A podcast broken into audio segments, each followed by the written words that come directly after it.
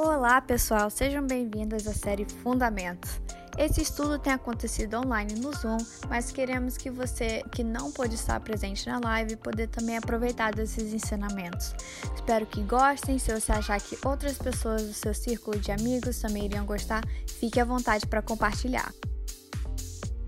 É um prazer, alegria estar aqui com vocês hoje e o convite aí que foi feito para a gente trazer essa essa palavra, essa participação dentro da, da, do estudo de apologia, né, apologética, mas falar especificamente dentro do tema sobre trindade, correto?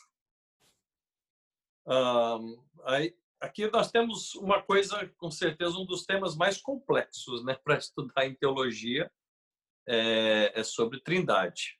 E quando você coloca justamente dentro do contexto de, da apologia, porque justamente desde o princípio houve uma grande necessidade de se buscar uma, uma forma de uma defesa sobre o que é a Trindade, né? Na realidade, o tema sobre a Trindade ele foi o resultado natural de como aspecto teológico ah, da discussão teológica que existia no começo a respeito do relacionamento de Cristo com Deus.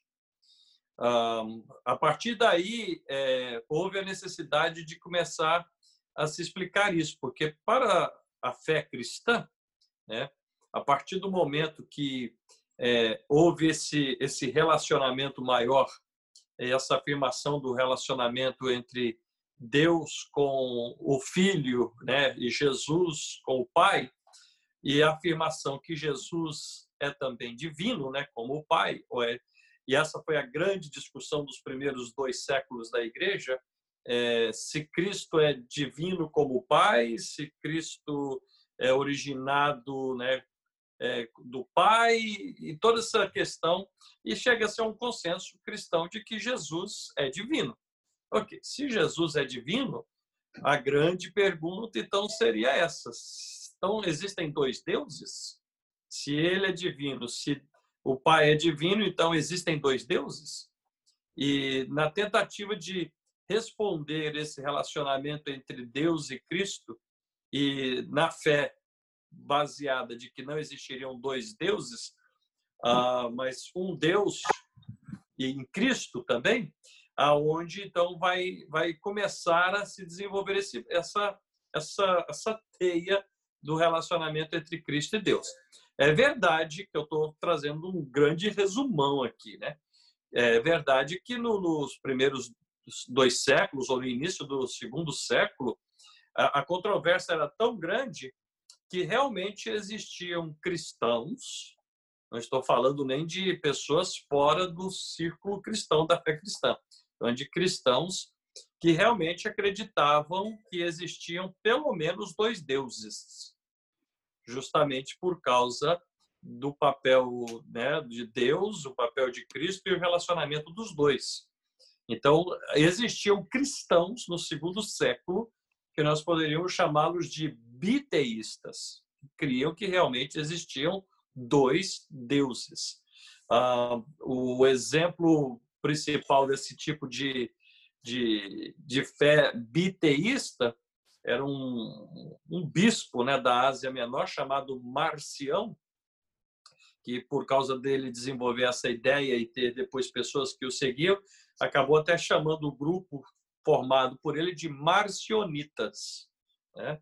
O Marcião, da Ásia Menor, ele afirmava categoricamente que existiam dois deuses: o Deus que ele chamava do Antigo Testamento e o Deus do Novo Testamento e que, da perspectiva dele, o Deus do Novo Testamento, no caso Jesus, é que deveria ser a, a ênfase da fé cristã. E ele tinha algumas ideias tão malucas assim que ele até dizia que na realidade o Deus do Novo Testamento, Jesus, é, está, veio para nos libertar ou para libertar o povo do jugo do Deus é, do Antigo Testamento. E ele colocava os, a, a, a, o que ele chamava da distinção entre os dois, em que enquanto Deus do Antigo Testamento falava em vai, mata, extermina, etc., o Deus do Novo Testamento, Jesus dizia perdoa, ora, abençoa até mesmo o seu inimigo. Então, para Marcião, existiam dois deuses. Né? Uh, outros grupos cristãos de tendência gnósticas, ou realmente gnósticos, é, que davam muita ênfase no que se chama de a salvação por meio do conhecimento, né? por isso a palavra gnose, do grego gnoseo, que significa conhecimento, aí a, a, o, universo era grande entre eles, certo? É, aí, entre gnósticos existiam, é, eu estou falando de gnósticos cristãos, né? É, que até acreditavam na existência de mais de dois deuses. E, e, no meio de toda essa controvérsia, e de um lado os marcionitas, né, marcião, gnósticos, do outro lado, existia um grupo também cristão, mas de uma origem mais é, judaica.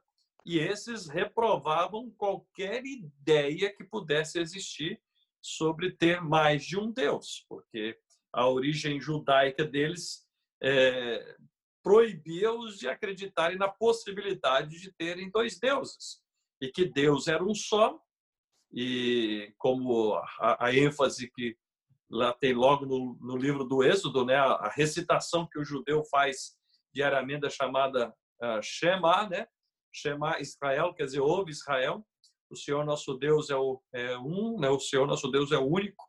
Então eles tinham essa máxima também e que Jesus e esse grupo passou até ser identificado não por eles mesmos, mas depois nos livros de estudos sobre a, a história da igreja do início do segundo século, final do primeiro e início do segundo século, eles passaram a ser identificados como os adocionistas, porque eles acreditavam que existia um único Deus, o Pai, e que Jesus era filho de Deus, sim, mas por adoção. Porque Deus divino, divino é um só Deus. Portanto, veja que no início do, do segundo século, final do primeiro início do segundo século, esse tema sobre a divindade, o relacionamento de Cristo com Deus, era o tema marcante das grandes, poderia dizer, discussões teológicas daquele período. Que nós temos? Temos um Deus, temos dois deuses, tem mais de dois deuses, e tudo isso, como eu disse, não é fora do círculo cristão, é dentro do círculo cristão. Então, até que um grupo que nós nesse período do primeiro século, início do segundo, costuma se chamar, para diferenciar do que vai acontecer depois, de proto-ortodoxos, é, que são aqueles que vão depois é, é, ser, serem conhecidos como católicos. Tá? Eles vão na, nessa fase ainda não é muito correto historicamente chamá-los de católicos, porque eles mesmos depois vão sim se, se intitular católicos e por qual razão? Porque a palavra católico, a palavra de origem latina que significa é, universal, que era justamente o que esse grupo vai passar a fazer. Ele, é, esse grupo proto-ortodoxo vai se tornar o grupo católico, é, que eles vão dizer exatamente isso. Se você vai na, numa região da Ásia Menor, lá está Marcião, e ele tem uma ideia. Você vai numa outra área, tem um grupo gnóstico ali, tem uma outra ideia. Cada um tem uma ideia. Você vai num grupo mais de origem judaica, eles têm mais uma ideia.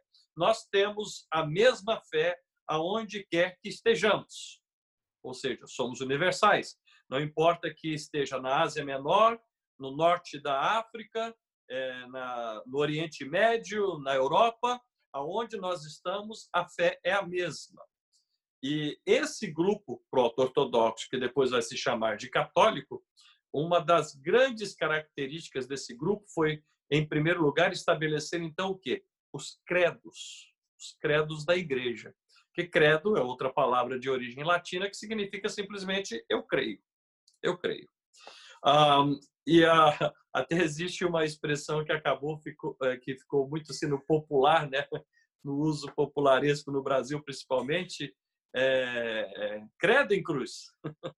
é, é, essa expressão realmente de origem católica, porque era a forma do católico até se distinguir dos gnósticos dos outros, porque credo em cruz significa eu creio na cruz. Eu creio, porque muitos desses outros grupos é, tinham uma tendência a rejeitar relacionado a Cristo, principalmente os gnósticos, é, a validade do sacrifício de Cristo na cruz. Então, a ênfase sobre a crença, é, as suas crenças, os seus credos, e eles serem é, proclamados. De tal forma que, dentro desses grupos, do grupo proto-ortodoxo, que depois vai se tornar o católico, o que os diferenciava é justamente isso. Eles tinham uma, uma tendência de criarem esse grupo de doutrinas, de ensinos, que se resumia no credo. E isso é uma tendência que até hoje igrejas de, de tradição mais histórica, como igrejas católicas romanas, é, ortodoxos, até mesmo igrejas protestantes de uma tendência mais histórica, como luteranos, episcopais, têm uma tendência a recitar o credo. Porque a ideia é justamente do que? Ao recitar o credo, você está reforçando ou enfatizando aquilo que se chama os aspectos fundamentais da fé. Uh, e aí se começa, então, a se desenvolver, para chegar na, na, na, doutrina da Trindade, era resolver, em primeiro lugar, o quê? Esse relacionamento entre Deus, o Pai, com Jesus. Ele é divino, mas é de uma aí vem alguns termos teológicos e filosóficos que, é, às vezes, para a gente dar uma aula tão curta, fica meio complexo e talvez até meio vago. É da mesma substância ou é de uma substância diferente? Ah, o que, que isso quer dizer, significa teologicamente ou filosoficamente a mesma substância? Até mesmo a ideia de substância é complicada, meio complexa, precisa estudar teológica e filosoficamente, mas vou tentar é, dizer de uma forma mais simples, sem ser simplista. Substância em teologia ou em filosofia significa aquilo que existe em si mesmo, independente de outra coisa.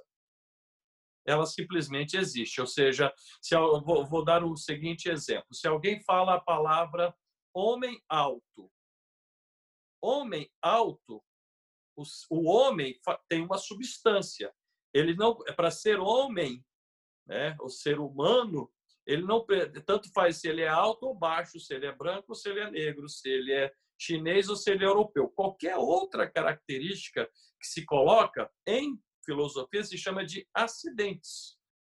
Ou seja, aconteceu que este representante da substância humana é alto, é africano, uh, negro. Ok mas todas essas outras características não são parte da sua substância. A sua substância é que ele é um ser humano.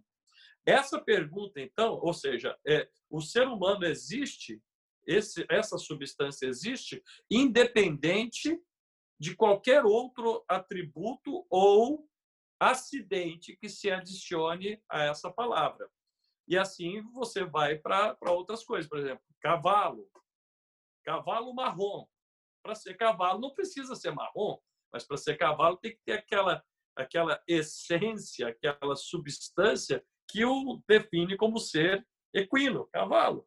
E aí essa era a pergunta. Então, se a gente volta no, com relação a Deus e a Cristo, a pergunta parece óbvia para a gente hoje, mas a gente tem que lembrar o seguinte: nós estamos voltando para 1800, 1900 anos atrás. A pergunta é: mas Jesus e Deus fazem eh, são é da mesma substância ou são duas substâncias diferentes? E a discussão era grande, mas para o grupo proto-ortodoxo católico definiu-se que é da mesma substância.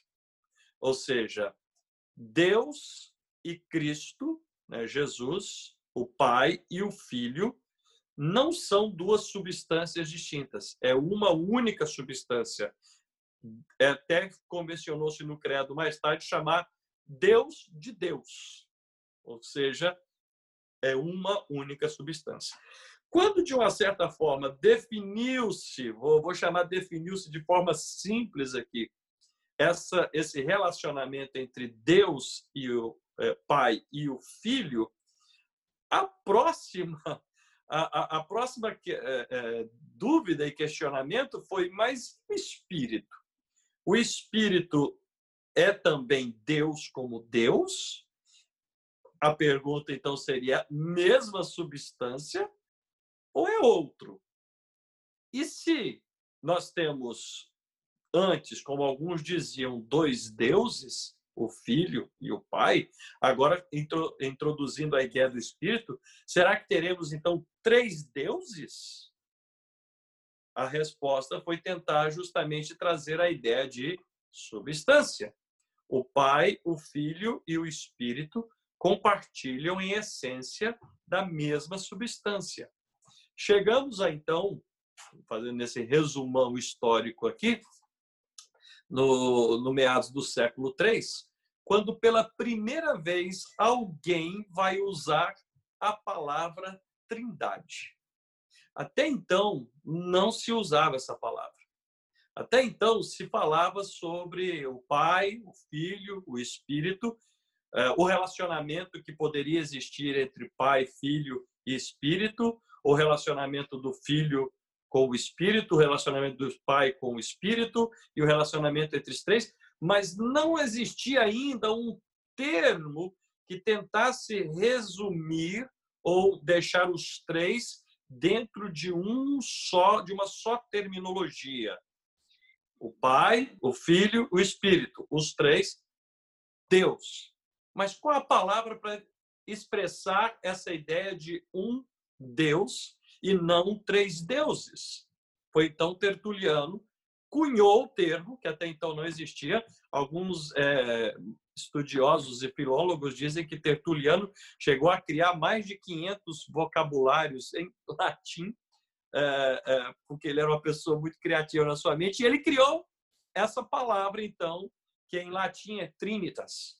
Ele foi o primeiro a usar, em meados do século III, a ideia da palavra trinitas, trindade, para expressar que Pai, Filho e Espírito Santo não são três deuses e não são três manifestações de um único Deus, mas é um único Deus, uma substância em três. Trindade, trinitas. Mas o que que é cada uma dessas? É se a substância é uma só, é a substância divina, o divino. Deus, que é trindade. Até quem propõe aqui para os cristãos, quando alguém pergunta qual é o nome de Deus, não é verdade? Se alguém pergunta qual é o nome de Deus, normalmente a resposta que muitos dão é: os judeus dizem que é Yahweh, é, que popularizou-se como uh, Jeová, que é um, é uma certa um mau entendimento de textos maçoréticos que vem desde a da Renascença. Mas os judeus entendem que o nome de Deus seria Yahweh, mas preferem sempre dizer Senhor. Qual seria o nome de Deus para os cristãos? Por muito tempo, e principalmente para cristãos, como eu disse, como da linha mais marcionita, o nome de Deus é Jesus. Qual é o nome de Deus? Talvez outros grupos mais gnósticos, além de adotar Jesus, podem dizer é Espírito. Mas a partir de Tertuliano, muitos entendem que se pergunta se, se faz as perguntas, qual é o nome de Deus? Como os cristãos deveriam responder? A resposta deveria ser Trindade. É uma palavra, como eu disse, não existe na Bíblia. Você pode percorrer a Bíblia inteira e não vai encontrar a palavra Trindade. Ela não está lá. É uma palavra criada por Tertuliano, mas desde então passou a entender se a única substância, aquele que, lembrando que substância é o quê? Aquilo que existe independente de outra coisa. Ou seja, Deus existe independente de qualquer outra substância, de qualquer outra matéria, de qualquer outra essência. A essência divina existe independente de qualquer outra coisa. E que essa substância divina, Pai, Filho e Espírito Santo, juntou os três, chama-se então Trinitas, Trindade uma única substância. Mas em Tertuliano vai usar uma outra palavra que ele vai introduzir também, que até então não se usava, pelo menos em latim, ele vai adotar uma palavra que é a palavra persona. Persona. Que é de onde vem para nós a palavra pessoa.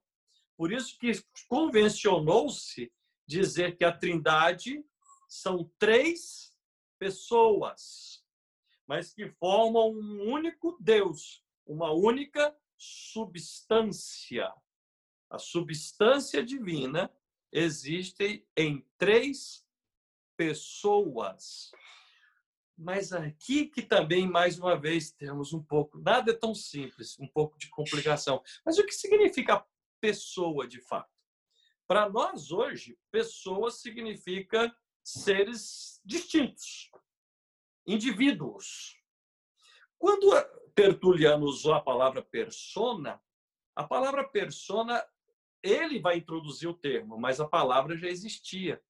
A palavra persona vem, é, pode soar estranho para nós hoje, mas vem justamente da deusa Persone, que era uma deusa etrusca, que durante o festival a Persone, Persone, eles usavam máscaras. Máscaras.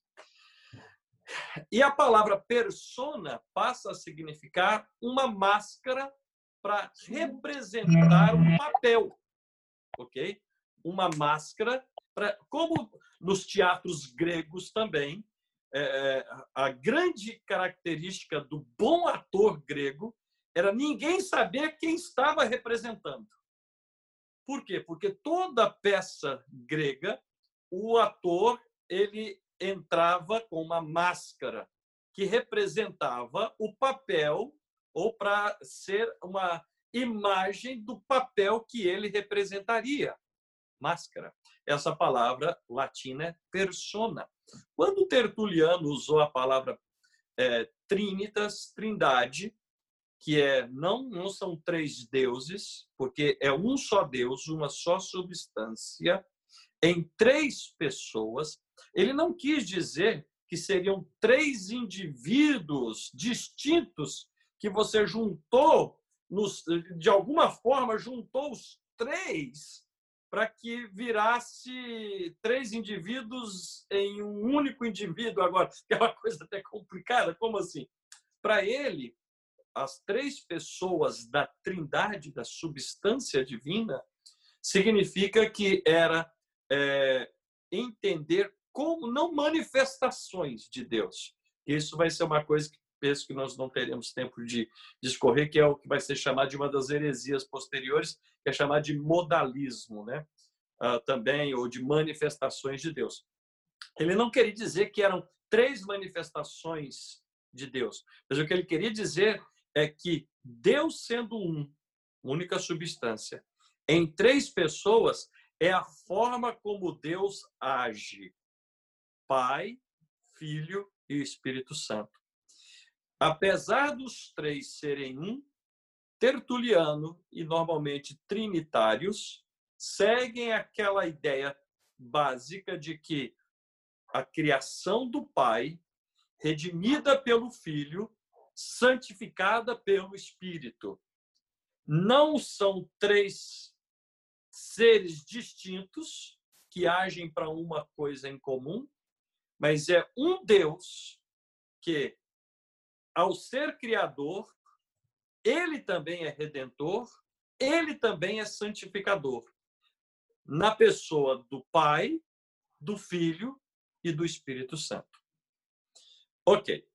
Essa concepção, então, de trindade se tornou aquilo que eu chamaria, após a fé na cruz de Cristo como o elemento é, doutrinário ou teológico mais é, básico e que distingue o cristianismo de outras fés é, religiosas, de outras religiões pelo mundo afora. Por qual razão?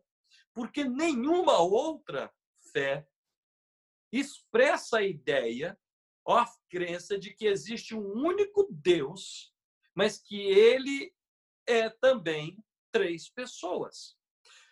Essa é a grande dificuldade E aqui entra a questão da apologia, né? Como defender diante de um judeu, principalmente ortodoxo, ou de um muçulmano, né, que são radicais no aspecto, eu vou usar a palavra radical não no sentido tão pejorativo que o termo tem, mas radical no sentido de firmarem aquilo com é, é, é, é ênfase. Como que é a pergunta que muitos fazem assim, como vocês cristãos podem dizer que são monoteístas, porque essa é a grande é, essência da fé judaica e da fé islâmica, é o monoteísmo, sim. Há um só Deus. O judeu pode honrar Moisés, mas Moisés está muito longe, ou quer dizer, não pode nem dizer longe. Moisés nunca, jamais pode se aproximar da divindade como essência porque ele é um ser humano que, por mais que ele se relacionasse com Deus, continuou sendo um ser humano, um homem. Né? Moisés não é a segunda pessoa da fé judaica da divindade. Não, Deus é um. Moisés pode ser honrado, mas é um homem. Acabou, Moisés. Quando a gente olha para o islamismo, é muito parecido nesse aspecto. Deus é um, Alá é um.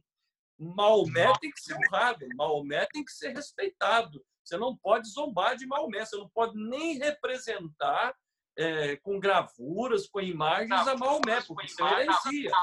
Mas Maomé não é Deus, Maomé é o profeta. O profeta por excelência. Na realidade, o islamismo até tem, entre aspas, uma trindade de profetas. Começa com Moisés, que é o princípio, passa por Jesus, que eles consideram o segundo profeta, e culmina com Moisés, o terceiro profeta.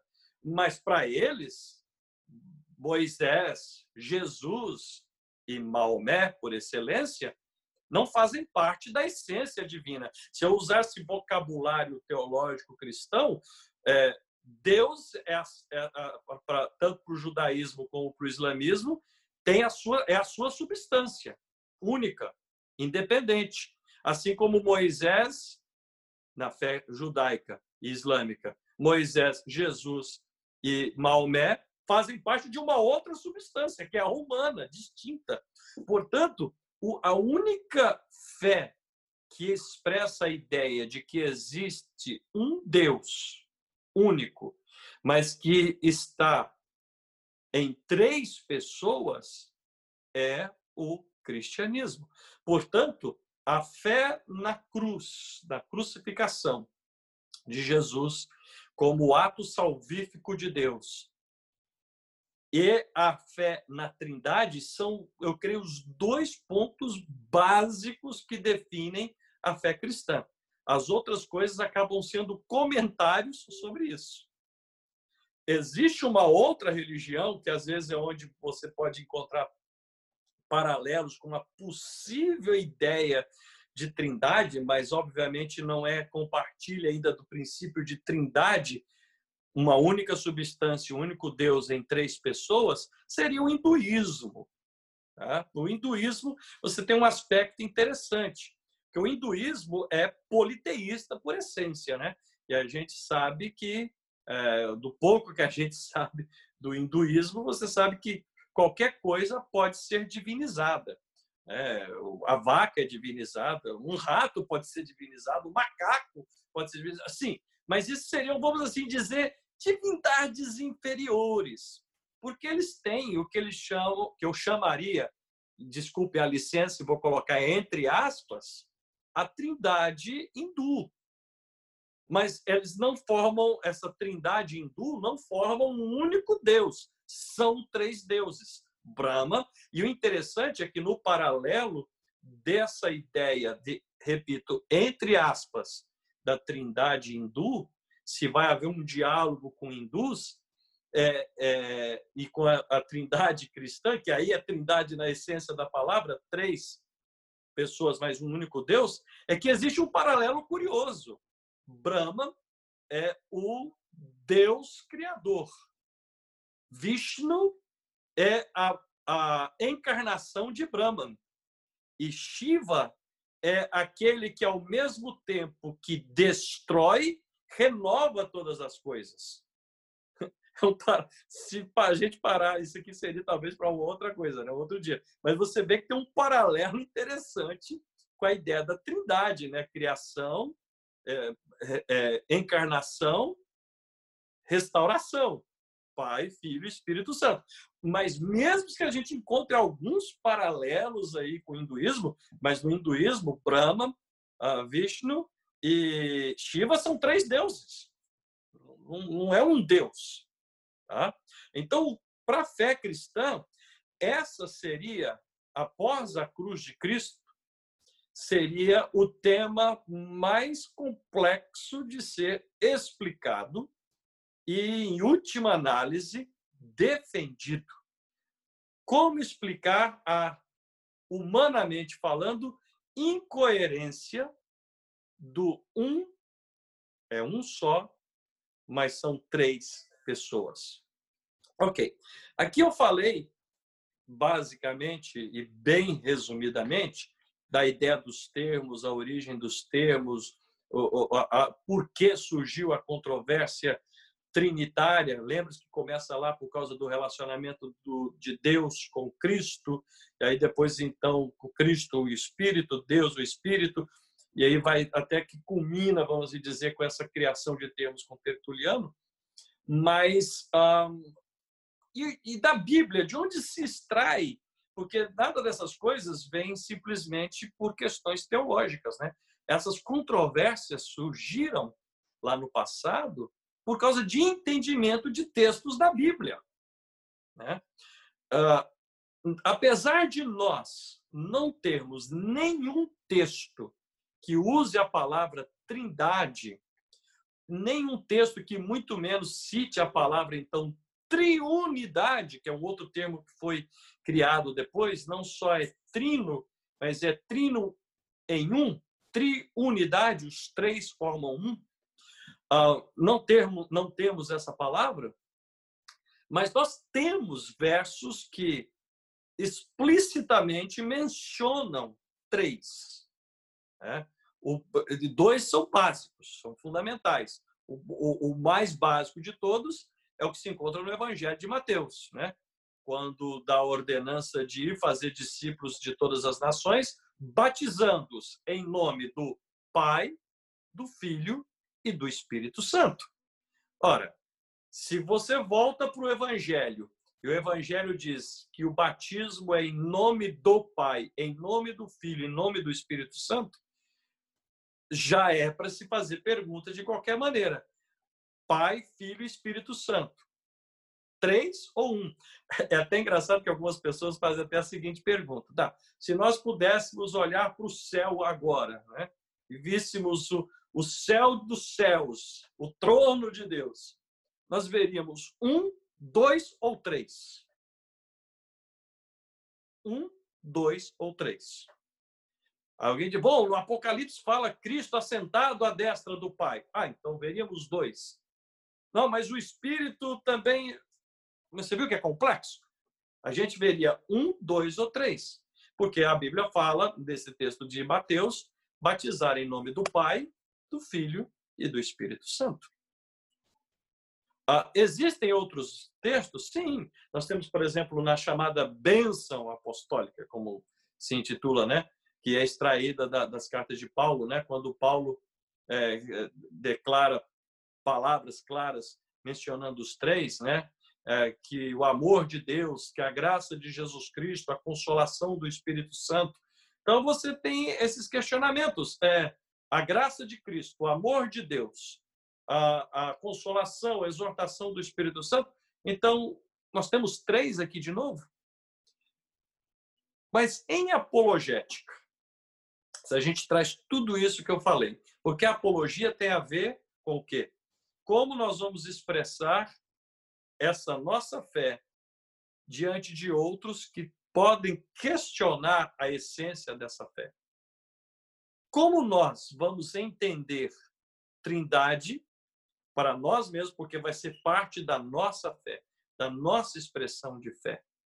para que depois possamos fazer como está escrito na Epístola de Pedro, que quando questionados, né, possamos responder com mansidão a cada um que nos questionar a razão da esperança que há em nós. Como vamos colocar esses três uh, aspectos, essas três uh, expressões que falam de um de, único Deus, mas que se expressa em três pessoas, aonde, repito, para Tertuliano, pessoa significaria o papel que cada um desempenharia, o papel desempenhado por Deus. E não cairmos na, na, na linha de chamar o papel do Pai, do Filho e do Espírito Santo em manifestações do único Deus.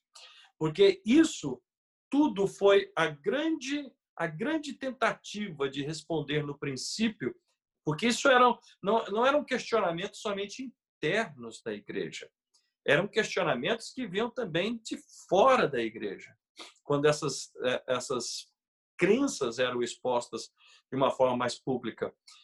E que não acabou até o dia de hoje. Até hoje, cristãos são chamados, por exemplo, pelos muçulmanos de infiéis. Por qual razão? Porque os muçulmanos entendem que os cristãos, por causa da sua fé na Trindade, são politeístas. Eles não encontram, por mais que se tente dizer não é um único Deus em três pessoas, a partir do momento que diz três pessoas num Deus, eles entendem como politeísmo. Judeus ortodoxos também acusam os cristãos de politeísmo. Ok? E aí, como que nós vamos expressar isso diante de uma, de uma tendência ou de aceitar, porque o, o, porque o cristão acaba ficando num fogo cruzado, certo? Qual é o fogo cruzado? De religiões essencialmente monoteístas, como o judaísmo e o islamismo, que são essencialmente acho que eu vou até usar a palavra que substância né? para expressar a religião. A substância do judaísmo é monoteísmo. A substância do islamismo é monoteísmo. A substância do cristianismo é trindade, mas que não pode se tornar em triteísmo. Porque as duas tendências que acabam surgindo muito é ou acaba tentando simplificar por meio das são três manifestações de um só Deus para tentar se acomodar ao monoteísmo, ou acaba aceitando a ideia de triteísmo para se acomodar à ideia de, de um politeísmo. Veja como então é complexo falar de trindade. Nós estamos aonde? Do lado monoteístico, e eu creio que a maioria disse sim, sim, somos monoteístas, porque cremos em um só Deus. Como responder que somos monoteístas a um judeu e a um muçulmano? Quando eles disserem não, isso para mim é politeísmo. Mas quando, como dizer para um hindu que além das diversidades de deuses que eu disse sim, simplisticamente agora, reconhecendo que é simplístico, deuses inferiores, mas que existe esse panteão dos três maiores, né? Brahma, Vishnu, Shiva, e dizer, mas como que você me diz que Pai, Filho e Espírito não são três deuses? E você então é um triteísta. Como nós, né? veja que nós acabamos, por isso que nós acabamos ficando no fogo cruzado, tanto dos monoteístas como dos politeístas e ao mesmo tempo que preservamos, queremos preservar a fé no único Deus, sem nos tornarmos, sem sermos, sem expressarmos um politeísmo ou um monoteísmo aonde não se espera, não se aceita nenhuma outra forma, nenhuma outra forma de qualquer outro nome palavra associada a Deus que não seja Deus um só. Ok? Obviamente que essa aula aqui de hoje, ela não tem condições de dar respostas para todas essas coisas. Eu até creio que essa aula de hoje, esse, essa palestra que nós estamos tendo aqui agora, ela tem como objetivo principal, a minha parte, lançar as bases do que é o estudo da Trindade. Mas agora, com certeza, cada um tem que desenvolver isso aí, vai ter que é, vai, vai ter que ser quase que o convite que eu vou fazer para todos nós aqui, que nós sejamos quase como que arqueólogos. Agora eu tenho que ir começar a cavar ali em livros e pesquisas e textos bíblicos é, para desenvolver esse tema tão complexo que nós temos sobre Trindade. E a pergunta que eu acho que já colocaria aí é, para cada um é: se somos monoteístas, como responder ao judaísmo e ao islamismo que não somos politeístas? Se somos monoteístas, apesar de crermos em um só Deus, três pessoas, mas como dizer para o hindu, mas apesar de parecer para vocês, mas nós não somos mesmo politeístas? Como responder para o politeísta que não somos politeístas? Como responder para o monoteísta que somos monoteístas? ok? Essa é a grande tarefa e missão da apologética cristã na área relacionada ao, a, ao, ao estudo da Trindade. É, a, esse tema é tão complexo ainda que até mesmo quando a gente estuda o desenvolvimento ou, ou como teólogos que se tornaram famosos no curso da história da igreja, como, por exemplo, o chamado, quando na Igreja Católica se diz o teólogo, eles estão falando de Tomás de Aquino, o teólogo. Tomás de Aquino, que escreveu a chamada Suma Teológica, que é um. Eu até fico pensando como é possível, naqueles dias, alguém escrever tanta coisa sem computador. O camarada escreveu uma obra monumental. E ele trata sobre o tema Deus, teologia, mas depois ele reserva um espaço para falar só sobre Trindade. Só sobre Trindade. Uh, por quê? Por causa dessa dificuldade da compreensão de entender Deus e como explicar Deus de forma trinitária, onde os três formam um só, as três pessoas formam um só Deus. Eu creio que isso seria a base para o que eu poderia tentar trazer para esse momento aqui introdutório sobre a Trindade. É, se até esse momento aqui, eu sei que eu tenho mais alguns minutinhos para concluir, mas se alguém tiver até já alguma pergunta, eu já abro espaço se alguém quiser fazer alguma pergunta nesse momento, antes de eu fazer, trazer mais a parte conclusiva do, do estudo aqui dessa palavra agora. Se alguém quiser, pode, por favor, Uh, pastor, pastor Rosemar. Sim. Muito bom, tá muito legal, bastante conteúdo.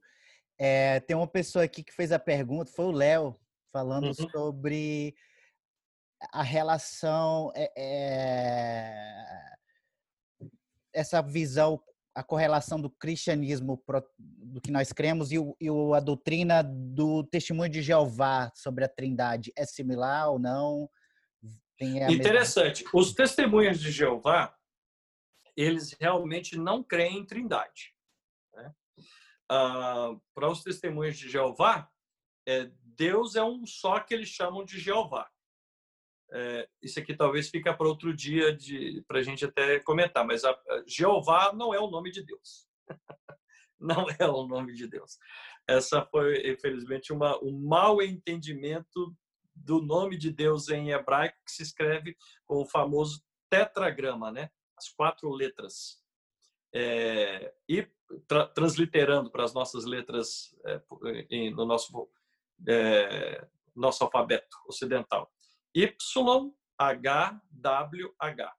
São quatro consoantes, porque em hebraico não existem vogais escritas. As vogais só são faladas, elas não são escritas. Então, o YHWH, como se pronuncia isso? Ah, na realidade, até a intenção do judeu é que não se pronuncie mesmo. o nome de Deus não deve ser pronunciado. O nome é impronunciado. Não impronunciável, mas impronunciado. Ah, por quê? Porque deve-se dizer, ao invés do nome de Deus, deve-se dizer a palavra Senhor, que em hebraico, Adonai.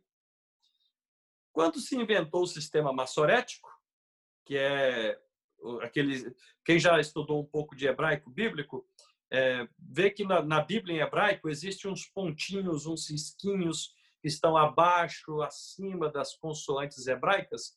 Esses pontinhos, esses risquinhos, eles são os sinais vocálicos é, criados por esses é, estudiosos judeus no século V depois de Cristo, que o hebraico estava morrendo como língua, uh, e eles criaram esses, esses sinais para é, dar a pronúncia das palavras, para se dar uma dica de como pronunciar as palavras.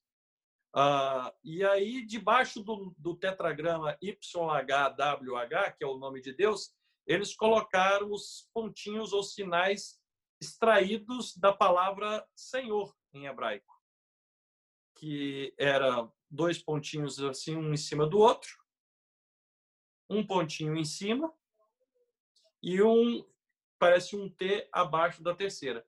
Esses, esses dois pontinhos sozinho ele pode ser pronunciado como E. O pontinho em cima pode ser pronunciado como O. E o, e o risquinho embaixo parece um T pequeno, pode ser pronunciado como A. Então, se você junta Y com E, virou IE. Se você junta H com O, virou RO. Se você junta o W, que em hebraico pronuncia com som de V, virou VA. Portanto, A muitos entenderam. Oh, o nome de Deus é Jeová. Daí, Jeová, de onde os testemunhos de Jeová tiraram o nome também. Só que na intenção dos judeus não era dizer Jeová quando eles vissem. Estou fazendo sinal porque em hebraico você acaba lendo assim. fazendo uma, um arco era para dizer, quando você encontra esse tetragrama e vê esses sinaizinhos aqui embaixo, não diga Yehová, diga Adonai, porque aqui está o nome de Deus. Porque o nome de Deus, a pronúncia mais provável seja Yahweh, ou como outros dizem, Yahvé. Mas Yahweh deve ser o mais provável. Os testemunhas de Jeová, eles seriam uma, uma forma interessante, hein? Porque uh, seria uma espécie de monoteístas, porque eles não creem em trindade e negam realmente a, a divindade de Jesus. Ok?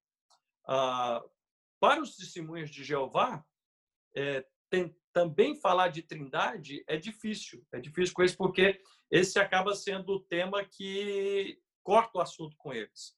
Com os mormons, não é tão complicado porque os mormons, eles creem, apesar de crer em trindade, mas os mormons têm uma fé ainda muito mais muito mais exótica.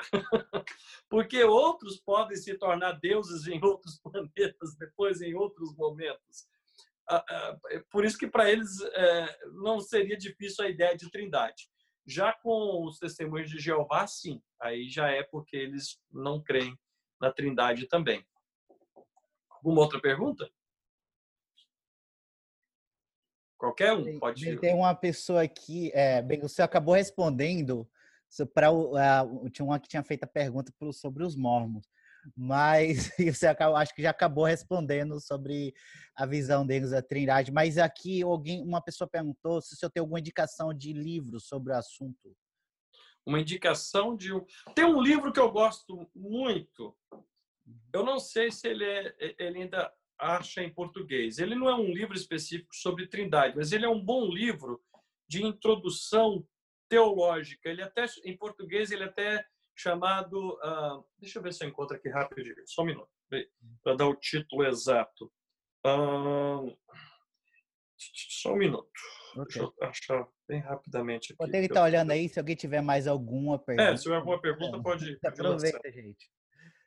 Uh, o título é Teologia, Teologia Sistemática, Histórica e Filosófica. Eita. Teologia Sistemática, Histórica e Filosófica. O autor é o Alistair McGrath. esse é um livro que eu gosto muito dele porque vejo que ele dá é, uma introdução à teologia sistemática, à teologia histórica e à teologia filosófica. Então você vai ver, às vezes, o mesmo tema, como é que ele é tratado na teologia sistemática, como é que ele é tratado em determinados momentos da história e como ele é tratado filosoficamente. É um livro muito interessante, porque ele trata, ele é bem amplo, ele não, então, não vai tratar só sobre trindade, por exemplo. Ele vai falar de cristologia, ele vai falar de soteriologia, ele vai falar de todos os sistemas teológicos gerais. É um livro que eu, eu indicaria como uma boa fonte de pesquisa. É exatamente, é pela editora Vida Nova, é isso aí mesmo. Você Deixa eu ver se eu acho. É, é, mas é isso aí, Alistair McGrath. Depois você pode passar para eles direitinho como é que acha. Eu sei que ele, eu, eu ouvi falar que ele havia sido esgotado em português. Se foi esgotado mesmo, as, não é assim, muito correto, né? Falei, mas não falei. Às vezes acha ele em PDF. Tem uma se pessoa... não mais, você não consegue encontrar mais ele impresso. Tem espaço mais uma pergunta aqui, pastor Rosevart? Pode fazer. Tem, pode, pode ir.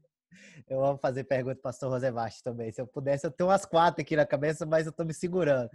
É, vou dar chance a outras pessoas. Aqui tem. Uh, o Danilo acabou de colocar aqui esse versículo aqui, fala assim, mas naquele dia, a hora, não sei se tem a ver com a trindade, você me diga aqui, se naquele dia, a hora, ninguém sabe, nem os anjos que estão no céu, nem o filho, senão o pai. Uau, é uma pergunta forte.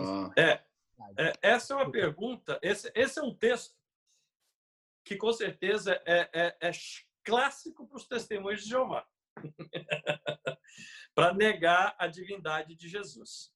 Uh, o, grande, o grande aspecto é que no estudo da Cristologia e da Trindade, é aquilo que se costuma chamar no estudo da pessoa de Cristo é o período da encarnação e o período da, glori, da glorificação após a sua encarnação.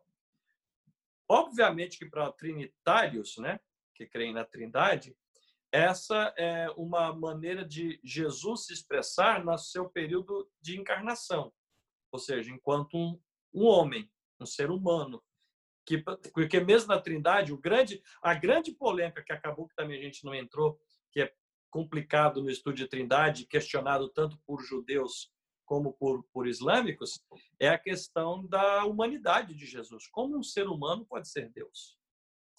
Uh, obviamente que no, na, na, questão é, trinitária, quem expressa a fé trinitária, essa distinção entre encarnação e glorificação é acentuada. Quando Jesus expressa nem, ninguém sabe, nem os anjos, nem o filho, no seu pai, ele está expressando algo no seu período humano, com suas limitações que ele tinha. É tanto que ele também morreu. Se ele morreu, ele era um ser humano. Se era um ser humano, ele tinha fome ele cansava, ele sentia dor e morreu. Portanto, esses, esses aspectos são os aspectos da sua humanidade. Como ser humano, também, consequentemente, nem tudo. Né? Ah, seria parte do seu ah, arcabouço de conhecimento. Né? Ah, essa é uma maneira. Então, aí você entende essa, esse verso dessa forma. É o momento da encarnação, o Jesus humano.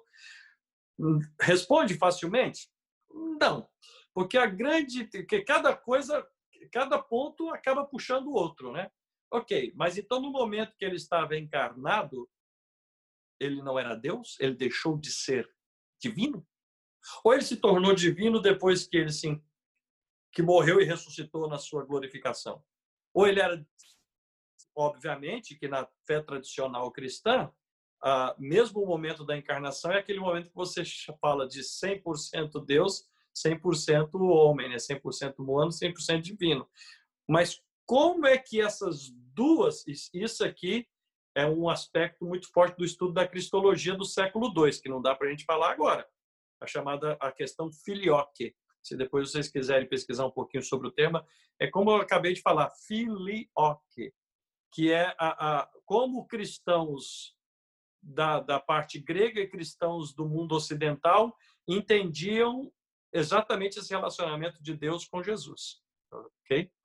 Uh, o, o, uh, o filioque. Tá? Ele deixou de ser Deus? Não. Mas se ele não deixou de ser Deus, como é que ele morreu? Bom, é porque ele era humano. Bom, então se ele morreu, se ele era humano, então nessa hora ele não era Deus. Não, ele era Deus. Então você vê que você acaba entrando num curto-circuito aqui, né? Fica fechado. É ou não é? Continua ou não continua? Mas é divino, mas ao mesmo tempo, porque Deus não morre. Mas ele morreu, então ele é humano. E, e aí entra da mesma questão de, das outras limitações dele como ser humano. Da ser humano. Não sabe tudo. Como ser humano. Se alguém agora perguntasse, bom, mas é, Jesus hoje, se alguém perguntar, será que Jesus até hoje estaria esperando para descobrir que dia que seria a sua volta?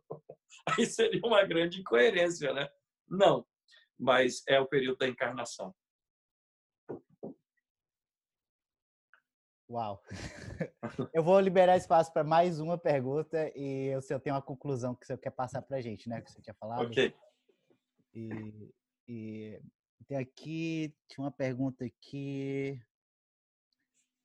Uau, não ficou claro aqui para mim essa pergunta que era sobre as demais religiões. Ele já falou sobre isso, né, pastor? Uhum. É, as minhas outras quatro perguntas esqueci. O pastor, Sim. Não, muito. Nossa, é, eu aproveitei, dei um jump aqui. É, eu, eu, eu fiquei pensando muito nessa questão. Eu já eu sou convertido faz uns desde 2005, né? Faz 15 anos. Okay. E uma coisa que eu percebi foi, nossa, eu a, a Trindade sempre foi muito óbvia é, sempre foi muito óbvia para a gente, mas quando você olha, até eu ter um encontro com o testemunho de Jeová, eu, come, eu, eu, eu tive um aha moment na minha vida que foi assim, caramba, não é tão óbvio assim, né? Tipo, que a gente está no meio da igreja e, e, e ver essas explicações é, é, muito bom, né? Traz uma... Uh, uh, me, me trouxe uma, uma, uma nova atitude. Às vezes eu não vou ter todas essas explicações filosóficas, mas às vezes me traz uma atitude de humildade perante pessoas que questionam a minha fé, né? De, cara, como você acredita em três, né? Três, qual essa relação, né? Às vezes para a gente é muito óbvio, a gente quer transmitir, às vezes pode até fugir disso, e, e, e eu, eu, eu eu acho que essa postura de falar, caramba, isso aqui é, é complicado mesmo. É, até pra gente, cristão, né? Alguém de fora falar com a gente é realmente é um tema difícil. Vamos.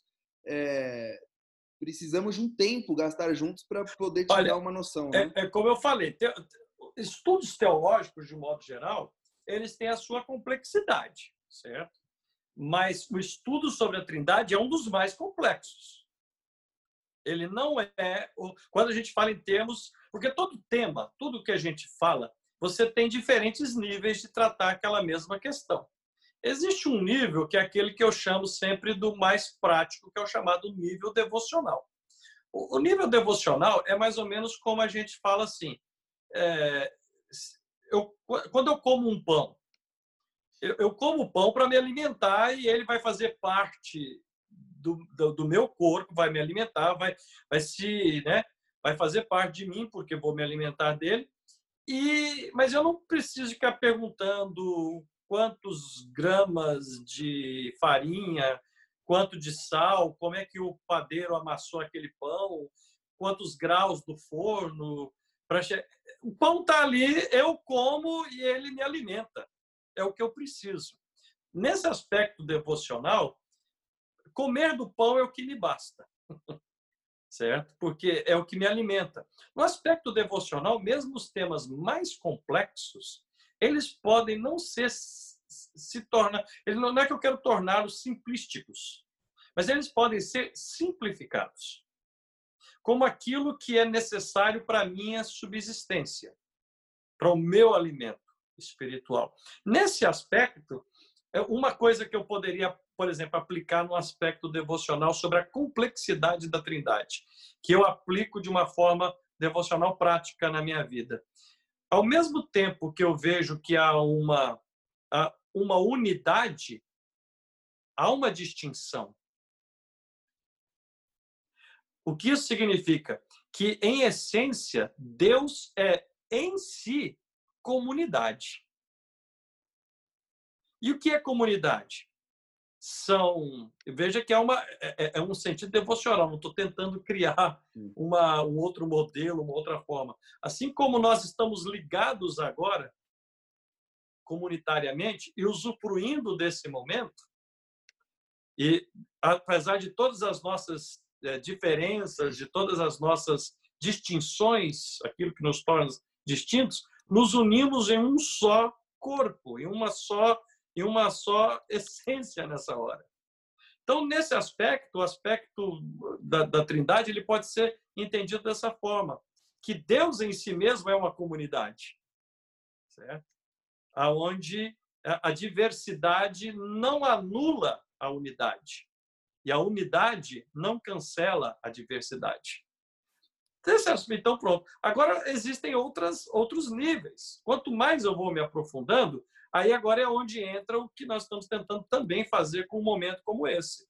Só que se eu estou me preparando para ser um, nem que seja, vamos chamar daquele, eu vou ser um professor para a escola dominical, eu vou ser um missionário, eu vou ser um pastor, eu vou ser um professor em algum curso. Já exige mais de mim. Eu tenho, eu tenho que manter, não, não estou negando que tenho que é, anular o devocional. Pelo contrário, o devocional tem que ser mantido. Mas agora eu tenho que ir também para esse aspecto que, em que a minha crença, que é sustentada devocionalmente, deve ser questionada. Para que não ocorra o seguinte risco, em que eu transforme a minha fé em meu Deus. Uau. Forte aí. Porque, porque tem muitas pessoas que não têm fé em Deus. Tem muitas pessoas que têm fé no que creem. Se o, momen o momento em que as, aquilo que creem é questionado, ou por alguma razão, seja teológica, filosófica, sei lá, qualquer aspecto, não me interessa. Parece que puxou um tijolinho, rui tudo e aí vai embora até Deus. Mas por que, que Deus foi embora? Não é porque Deus foi embora, é porque o seu Deus era a sua crença. Nesse aspecto, por isso que eu preciso do devocional. Porque o devocional me alimenta espiritualmente. Mas eu preciso também do aspecto da busca, da pesquisa. E é nessa hora que eu tenho que não só me permitir, como eu tenho que eu mesmo questionar o que eu creio, para que depois fique a fé em Deus e não a fé na minha fé. É, é, é, por isso que eu não tenho medo jamais da fé ser questionada. E não tenho medo de em algum momento alguém me perguntar alguma coisa e eu dizer assim: não sei. Não sei. Ah, ah, se o próprio Jesus, enquanto homem, disse não sei. Por que, que eu tenho que dizer que sei tudo? eu não sei tudo. Muito bom. Há coisas que eu não sei. Uh, e o que eu não sei, e aí eu vou dizer, você sabe que muitas vezes, para o meu aspecto devocional, eu quero estar junto com os irmãos, vamos orar, vamos cantar, vamos falar do evangelho, vamos fazer os projetos missionários, vamos mandar isso, vamos fazer aquilo, vamos cantar e glória a Deus, aleluia. Eu quero estar junto com os meus irmãos. Mas na hora, eu vou dizer, às vezes tem gente que me entende mal. Espero que vocês não me entendam mal. Mas quando eu quero questionar certas coisas, daquilo que eu já considerei até fundamental, sabe com quem que eu gosto de conversar? Com ateus. Porque eles me fazem pensar coisa que eu não estava pensando antes. e aí, e muitas vezes, eles, me, eles criam uma coisa em mim. O risco que eu estava fazendo de transformar o que eu cria em meu Deus. Porque existe um teólogo uh, que eu creio que às vezes ele é muito mal compreendido também. Que é muito fácil ser mal compreendido, né? Uh, palavras são boas, expressam ideias, mas muitas vezes não conseguem expressar tudo que se pensa e que se sente. Mas existe um teólogo, é, ele morreu na década de 60 do, do século passado, século 20, uh, ah, Paul Tillich. Paul Tillich tem uma expressão que eu acho fantástica. Quando eu li, ele me fez pensar e, e, e questionar justamente isso: que Deus está acima de Deus. Parece meio estranho o que ele está dizendo, mas o que ele quer falar? Deus, ou seja, aquilo que é acessível a nós, é a forma como nós acessamos a Deus. Mas para que ele seja Deus de fato, ele não pode estar preso em meus conceitos, em minha teologia e nem mesmo em minha fé. Porque no momento que eu o fechei dentro dos meus conceitos, ele deixa de ser Deus e se torna um ídolo. Porque ídolo é aquilo que é limitado. A grande essência do divino é ser ilimitado. Onde você, quanto mais você alcança, mais você percebe que tem menos do que precisa. Assim eu creio que é Deus. Eu, eu preciso. O, o, de, o Deus revelado, vamos usar uma linguagem mais tradicional cristã. O Deus revelado, a revelação de Deus, é o que torna Deus acessível a nós para que a gente possa expressar a nossa fé e desenvolver os nossos devocionais, certo? Esse é, é vamos dizer, o Deus revelado. Mas eu tenho que entender que essa revelação de Deus para mim não é Deus completo em tudo, porque senão eu fechei Deus. E Deus é ilimitado, ele está indo sempre acima, sempre acima. Quando eu falo assim, peguei mais um pouco, aí Deus diz, agora se você quer mais, você tem que vir mais, tem que vir mais. E eu nunca vou conseguir alcançar lá. Nunca. Porque senão ele se torna, ou ele se torna um ídolo, ou eu me tornei um Deus também.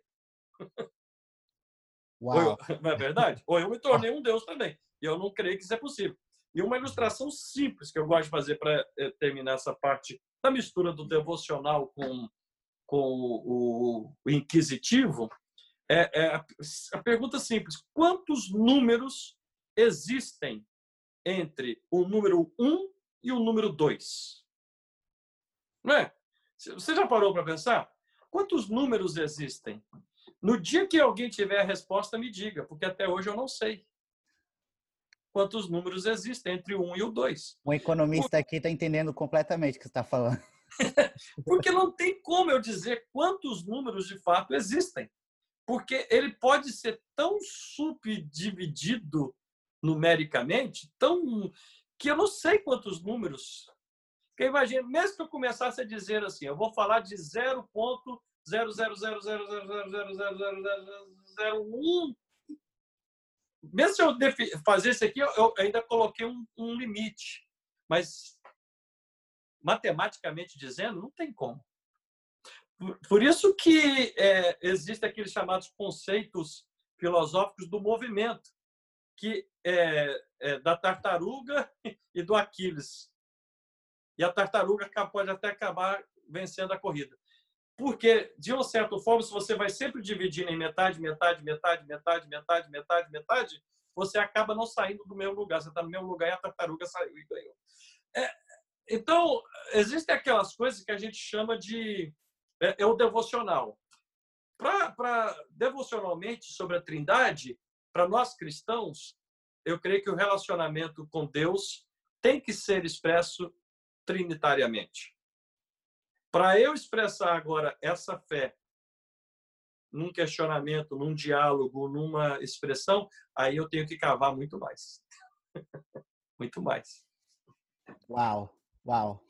É...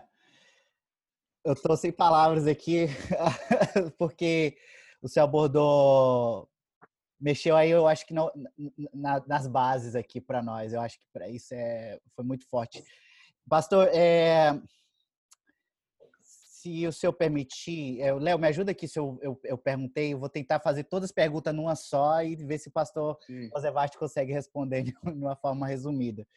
É, aqui teve uma pessoa que perguntou, é, a Kelly perguntou sobre, não achei, perguntou sobre os adventistas, né? A perspectiva dele sobre a Trindade, se tem é relacionada é a mesma que a nossa sobre o cristão evangélico. A, a Kelly perguntou sobre o Espírito Santo, no, o papel dele no nascimento de Jesus. Tipo, essa separação aí do Espírito, Deus, Jesus, nessa na gestação. Rapaz, você quer que eu resuma tudo isso numa resposta? Cada pergunta dessa é uma aula. Tenta aí, pastor, vai é por causa do tempo. Não, é, a, a, a, a, pergunta da Kelly é. foi, foi em relação às demais. É, a questão do nascimento de Jesus, gerado pelo Espírito Santo, em relação às demais religiões, como isso é visto, né? É, e também, aí, aí tem também a pergunta da Gisele, é, que é sobre ela queria, se possível, repetir a diferença do que seria pessoa, de pessoa e manifestação, que você mencionou, o senhor mencionou? É, eu mencionei né? rapidamente mesmo, porque quando o Tertuliano fala de pessoa, e que pessoa é uma palavra de origem latina, que significa, tem o sentido de máscara, máscara no sentido de papel a ser executado, é nessa forma que Tertuliano usa a palavra pessoa, pessoa, persona. É, o papel. É, depois, é, antes, na realidade, isso é um desenvolvimento também que Tertuliano fez, do que Irineu, lá antes, no século II, havia falado sobre o termo técnico, é a economia da salvação. Ah, diz que tem economista na sala, né? É, porque a palavra. Economista, economia, professor de matemática aqui. Ok. Porque economia é, é uma palavra também grega, né? Em grego se diz economia, né? Se escreve oikonomia, né? Economia se pronuncia. Um, praticamente significa é como se como você gere aquilo que é seu.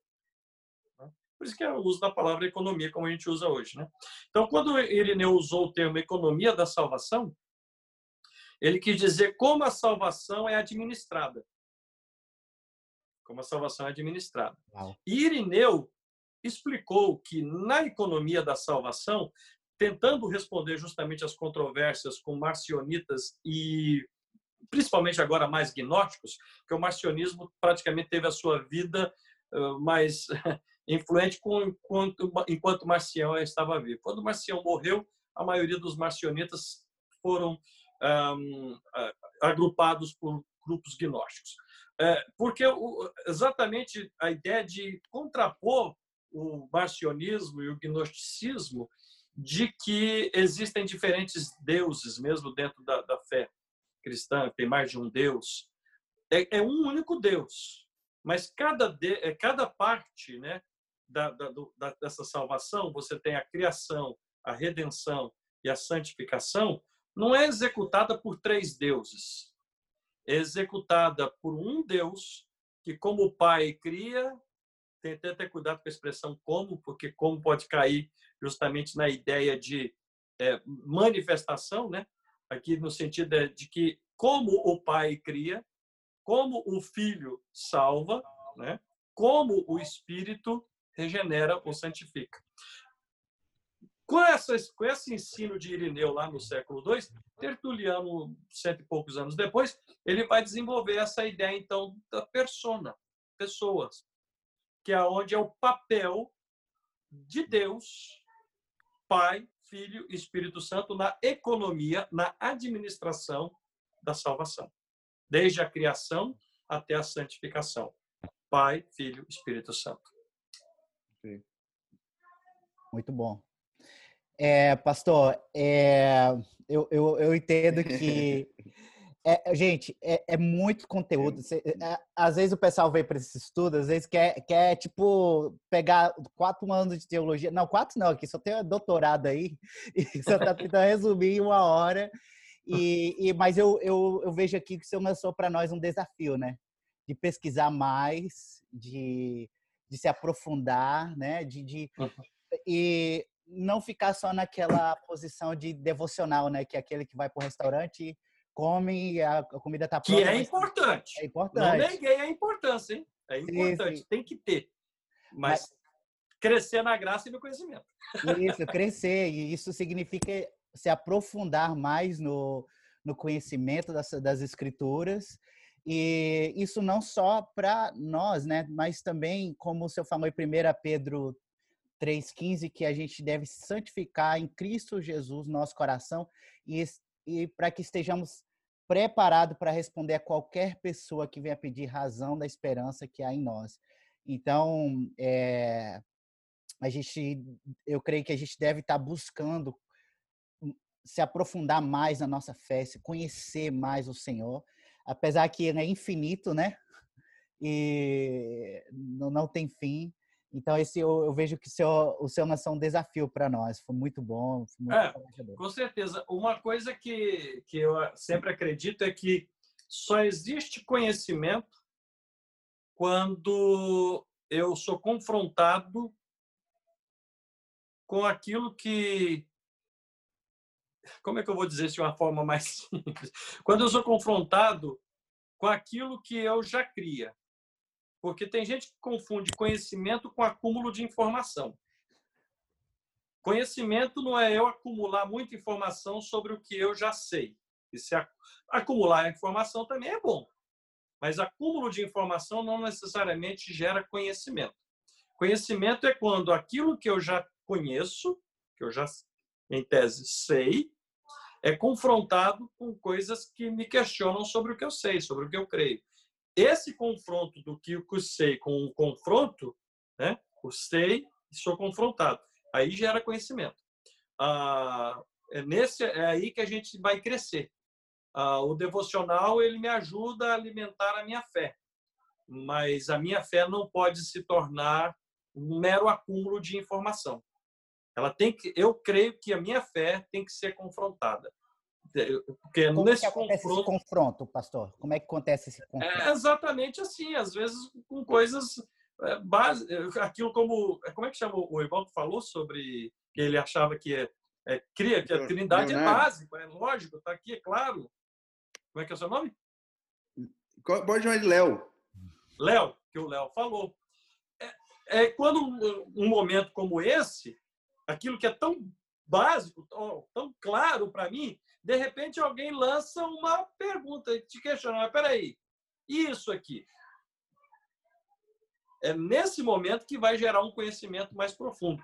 Enquanto eu não sou questionado, é. perguntado, eu só vou acumulando mais informação.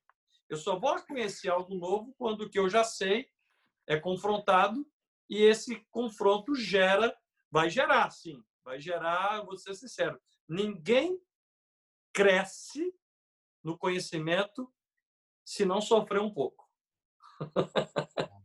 não acredito em conhecimento sem dor. Não acredito. Eu vou dar uma última ilustração. Uma vez eu fiz um curso que eu achei interessantíssimo, que é, foi um curso feito por um professor de, de uma universidade da Austrália, eu não me lembro agora o nome um curso rápido, não foi um curso de, de muito tempo. Foi uma, quase que uma introdução só. Mas ele era um professor também da área de exatas, matemática e tal. E ele, ele apresentou o seguinte, que um dia ele falou assim, eu tenho que dar uma aula é, sobre um tema específico lá, que era muito complicado, muito complexo. E ele pensou assim, como é que eu vou fazer de uma forma que os meus alunos entendam isso melhor? Aí ele foi e deu a aula, uma hora de aula que ele pensou assim, é para explicar para as pessoas compreenderem melhor e desenvolver e entender mais a fundo. Quando ele terminou a aula, uma aluna chegou para ele e disse: "Professor, muito obrigado. Esse negócio era muito difícil para minha cabeça. Agora eu entendi tudo disso." Ele ficou decepcionado. Ele falou assim: "É impossível que em uma hora de aula ela entendeu tudo desse assunto." Não é possível. Eu não a ajudei. Eu não fiz um bom serviço. Eu fiz, eu criei uma ilusão na mente dela, porque agora ela pensa que sabe. Aí, para terminar a história que ele mesmo conta, de todos os alunos, a que tirou a nota mais baixa foi a que disse para ele que tinha entendido tudo. Por quê? Porque a partir do momento que ela pegou aquilo e foi confirmações, talvez, de pontos que ela já tinha. Ela conectou com o que ela já sabia, com aquilo, ela disse, agora eu já entendi. Ela não procurou mas os pontos que ainda eram duros, obscuros, difíceis, complexos, ela ignorou, porque aquilo causa dor. E a gente sempre prefere, quase que somos meio que hedonistas mesmo, a gente quer fugir da dor. E ela, quando conectou o que ela já sabia com a aula, foi perfeito, era tudo que eu precisava. Obrigado, vou tirar 10, foi a nota mais baixa da turma. Porque não existe conhecimento sem que ele gere em nós alguma dor. Uau. E é isso que eu chamo de um confronto. Certa vez eu ouvi alguém falando assim, tem muita gente que não gosta da frase, paciência, não quero dizer que é a verdade, mas eu achei interessante. Ele estava dizendo, falou assim, tá, na realidade não disse, estava escrito atrás da mesa dele no dia que eu fui na, na, na sala de um professor. Estava escrito a, a, frase de Jesus, e conhecereis a verdade, e a verdade vos libertará.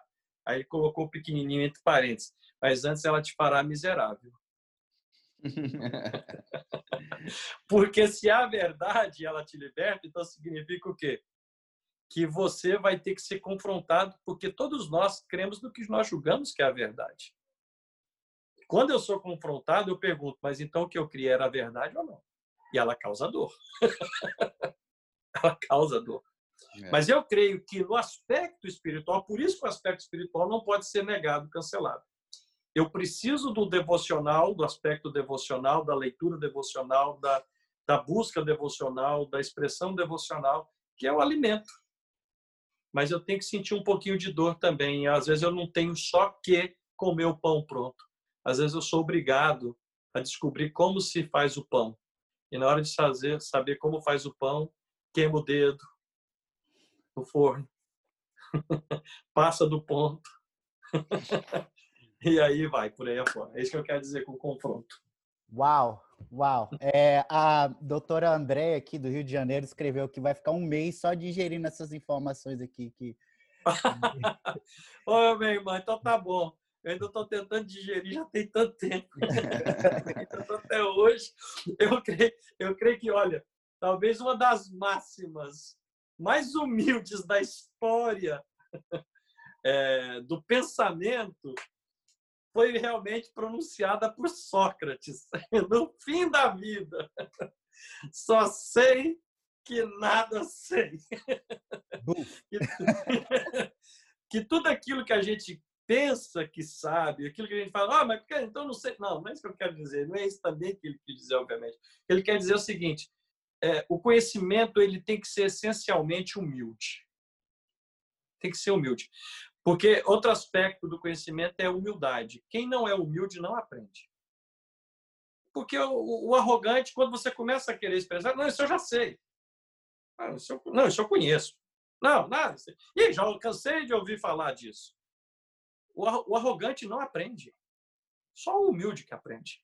Porque o humilde está dizendo, porque o arrogante está dizendo, eu sei. Então, tá bom. O humilde é aquele que diz, é, eu pensei que sabia tem mais coisa. Não é que eu não sabia de nada, mas o que eu sabia ainda é pouco diante do que eu ainda preciso saber mais. Uau. E aí, é isso aí. Pastor Gente, muito obrigado. Até a próxima, né?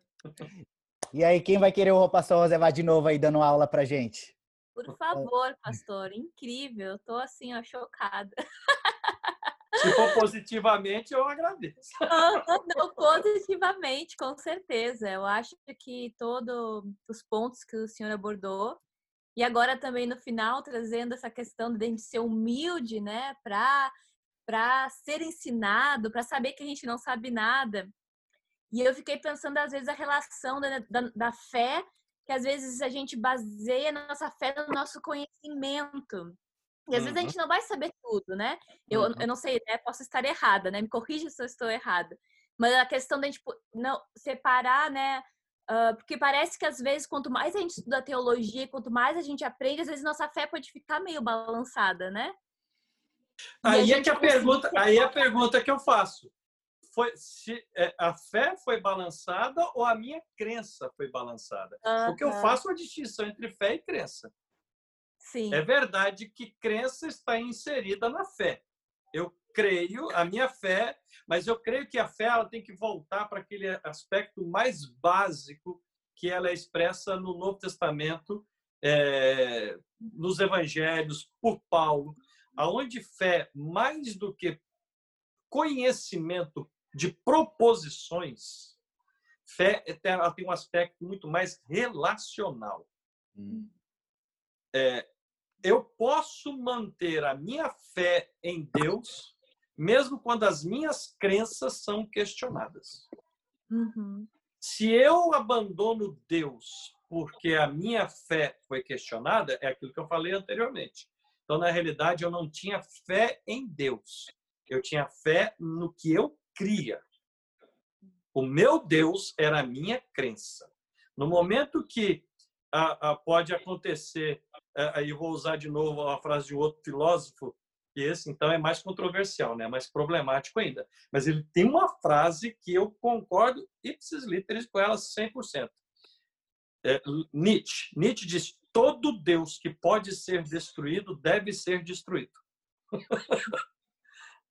Concordo com ele. Porque se pode ser destruído, então é porque esse Deus é um ídolo. Uhum.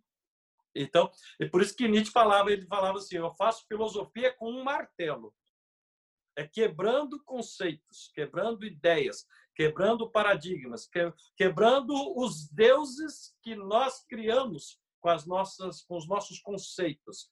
E nós temos que ter cuidado como cristãos, que eu creio que a maioria é evangélicos, é, de não transformarmos a nossa fé em Deus e apresentar isso como Deus para as outras pessoas. Que fora dessa crença minha não é Deus. Esse é um cuidado que a gente tem que ter. Ok?